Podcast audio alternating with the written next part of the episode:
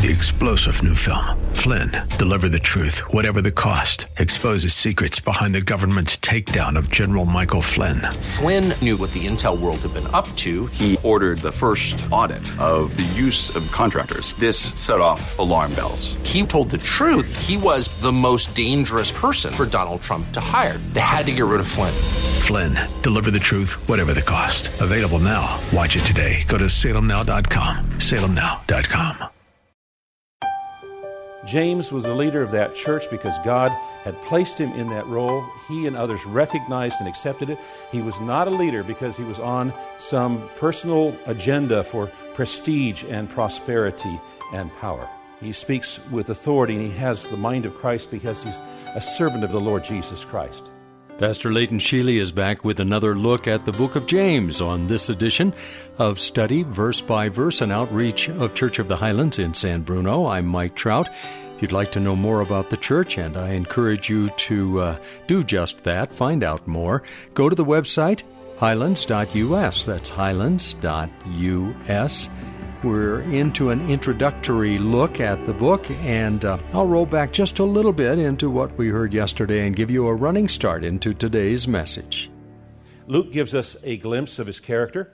James presides at the Apostolic Conference in Acts chapter 15. A little background on that conference in Acts chapter 15.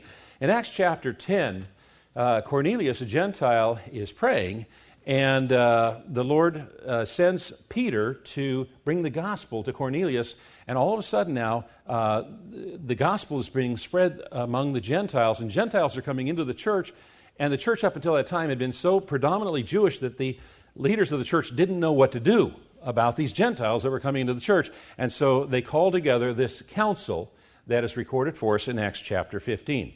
After speeches by Peter and by Paul, James makes his speech in which he supports these two apostles with Scripture and then, with clear, balanced judgment, offers the resolution which the conference adopts unanimously. This resolution was received with joy everywhere. It settled a most troublesome question in a considerate, just, and effective way. Not the Apostle Peter, not the Apostle Paul, not the Apostle John. It was this non apostle, James who proposed the resolution and the plan of putting it into a brief encyclical. And the way in which he proposed to help the congregation by means of this circular letter is identical with the way in which he, a few years before this convention, helped the Jewish churches by his own personal letter. Among the Jews in Jerusalem, James came to be known as James the Just, a designation which certainly described his character. He was the head of the church in Jerusalem, which was the mother church. It was the original church from which all other churches uh, have, have grown up.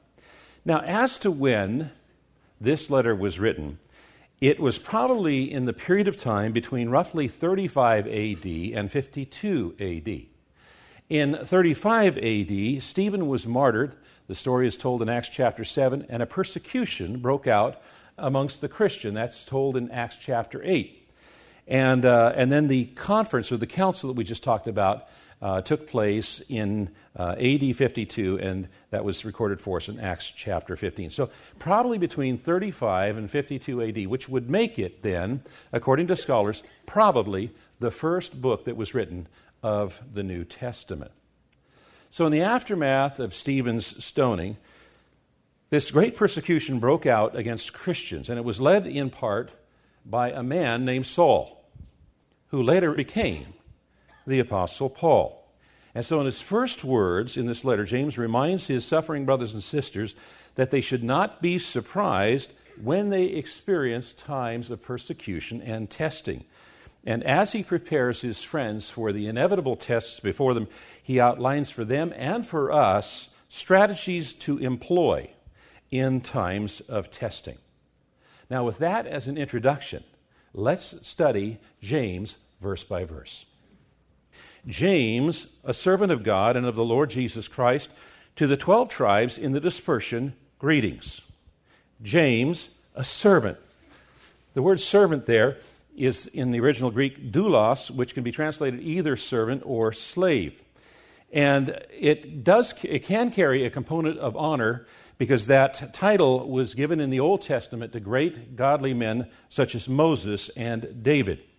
And it describes them uh, because they had been given authority, but they operated in that authority under loyalty to God and with humility before God and man.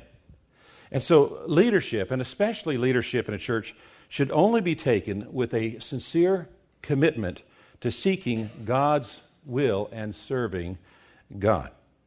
In this way, James sets out an expectation for church leadership that church leadership should be a servant of God. Like Paul, James uh, makes a strong call for the basic character of a Christian life to be that of a servant, following the model of Jesus Christ himself. And that leadership in the church should be reserved for those who have no selfish agenda. They have a servant's attitude and a servant's heart. James was a leader of that church because God had placed him in that role. He and others recognized and accepted it. He was not a leader because he was on some personal agenda for prestige and prosperity and power. He speaks with authority and he has the mind of Christ because he's a servant of God and of the Lord Jesus Christ. Of God and of the Lord Jesus Christ. Now, it's an interesting construction and unique because it's only found here in the New Testament. And uh, part of the reason that, uh, that he phrased it in this way, of God and Lord Jesus Christ, was to communicate and demonstrate that a loyalty to Jesus Christ does not undermine a loyalty to God. That in fact, they are in perfect alignment and one and the same. When we're obe- obedient to one, we're obedient to the other. I think probably the easiest way to, to uh, describe this is by describing a contrast. Um, and I think many of us have experienced it, uh, and that is when mom and dad are not in perfect alignment. When mom and dad are not in perfect alignment, it doesn't take kids very long to figure that out, does it?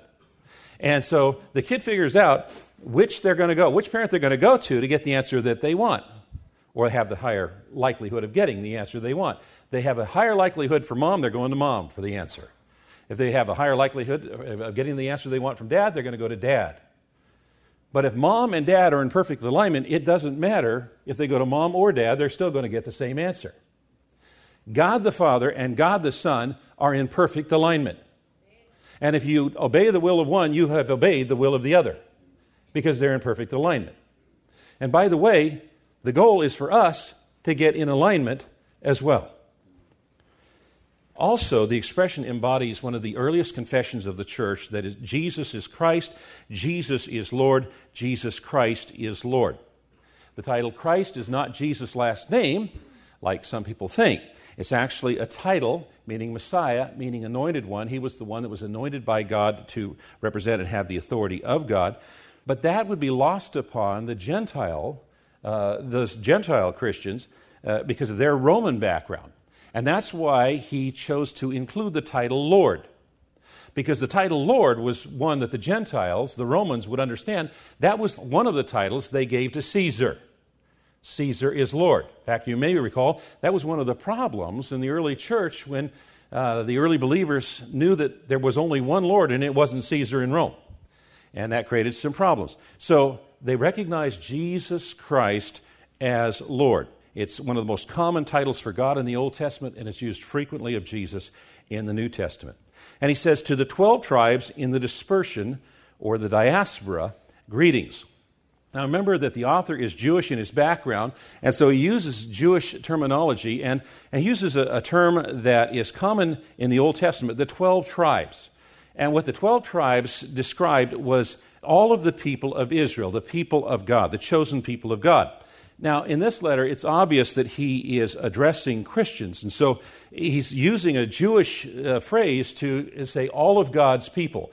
In fact, the today's English version renders the expression all God's people. So he talks about the 12 tribes, that gives you a background and understanding of that, and then he talks about the diaspora. Now, what's that all about? Well, the diaspora was a technical word that was used by Jewish people to describe people who lived outside of the promised land, people who had been dispersed around the world. And oftentimes that dispersing was the result of persecution. So the diaspora began in around 722 BC when the Assyrians invaded the 10 tribes to the north and carried them away into captivity. That's the famous 10 tribes, 10 lost tribes that we oftentimes hear about in history. And it continued through and beyond 586 BC when Nebuchadnezzar invaded the south and took away many people to Babylon in captivity. And so, what he was talking about is the dispersion that came as a result of persecution. This letter was written after Stephen was martyred, and there was a persecution in the church, and the believers were dispersed. They were dispersed into Judea and Samaria, and according to Acts, even as far away as Phoenicia, Cyprus, and Syrian Antioch. And so, that gives you a background on what he's talking about the, the Christians everywhere. And he knew that these young believers are going to be facing trials and persecution and suffering and temptations and pressures. And so he wants to equip them to persevere through it all. Now, the diaspora was also significant in the spread of the early church as well. And what had happened during the diaspora of the Old Testament is that when the Jews would go into a city, they would build synagogues. And in those synagogues, they would teach the Old Testament, the Word of God in the Old Testament. And uh, so when Christianity was being spread, remember the, that Paul, when he would go into a city, the first place he'd go was the synagogue. And he'd go into the synagogue because the people there had some understanding of God because they knew his Old Testament, and he helped them connect the dots. Connect the dots that the Messiah that had been spoken of in the Old Testament was Jesus. And some of them believed and others did not. It created contention. And so eventually he would have to not be teaching in the synagogue and he would teach elsewhere. But those synagogues, that diaspora, allowed the church to quickly spread across the world. And then he says, Greetings. Greetings is a regular salutation in Greek letters. When we write a letter, we usually say what? Dear so and so. Greetings is like the dear, okay? It is very different than the greeting that was used by the Apostle Paul, who used a distinctively Christian greeting grace and peace. It is rare in the New Testament. It's only found two other times one in Acts chapter 23, where the Roman officer was writing a letter of safe passage for Paul, and then in Acts 15, where the letter is being sent from the council in Jerusalem that James presided over. If you're a regular listener to these broadcasts, you know that Pastor Leighton Sheely from Church of the Highlands takes us verse by verse through each study, and this is actually an introductory look at the book of James. So we're uh, moving around in the New Testament so that you fully understand um, the background for James before we get into that verse by verse look at the book. Again, this is an outreach of Church of the Highlands in San Bruno. And one of the reasons that we present these daily studies is to introduce you to the church, a ministry in San Bruno. And if you're looking for a place to worship the Lord and grow in your faith and understanding of God's Word, check out Church of the Highlands. Go to the website for a first look at highlands.us. That's highlands.us. I'm Mike Trout. Thanks for joining us today. We'll be back at this same time tomorrow when we'll open the Word of God and study with Pastor Leighton Sheely, verse by verse.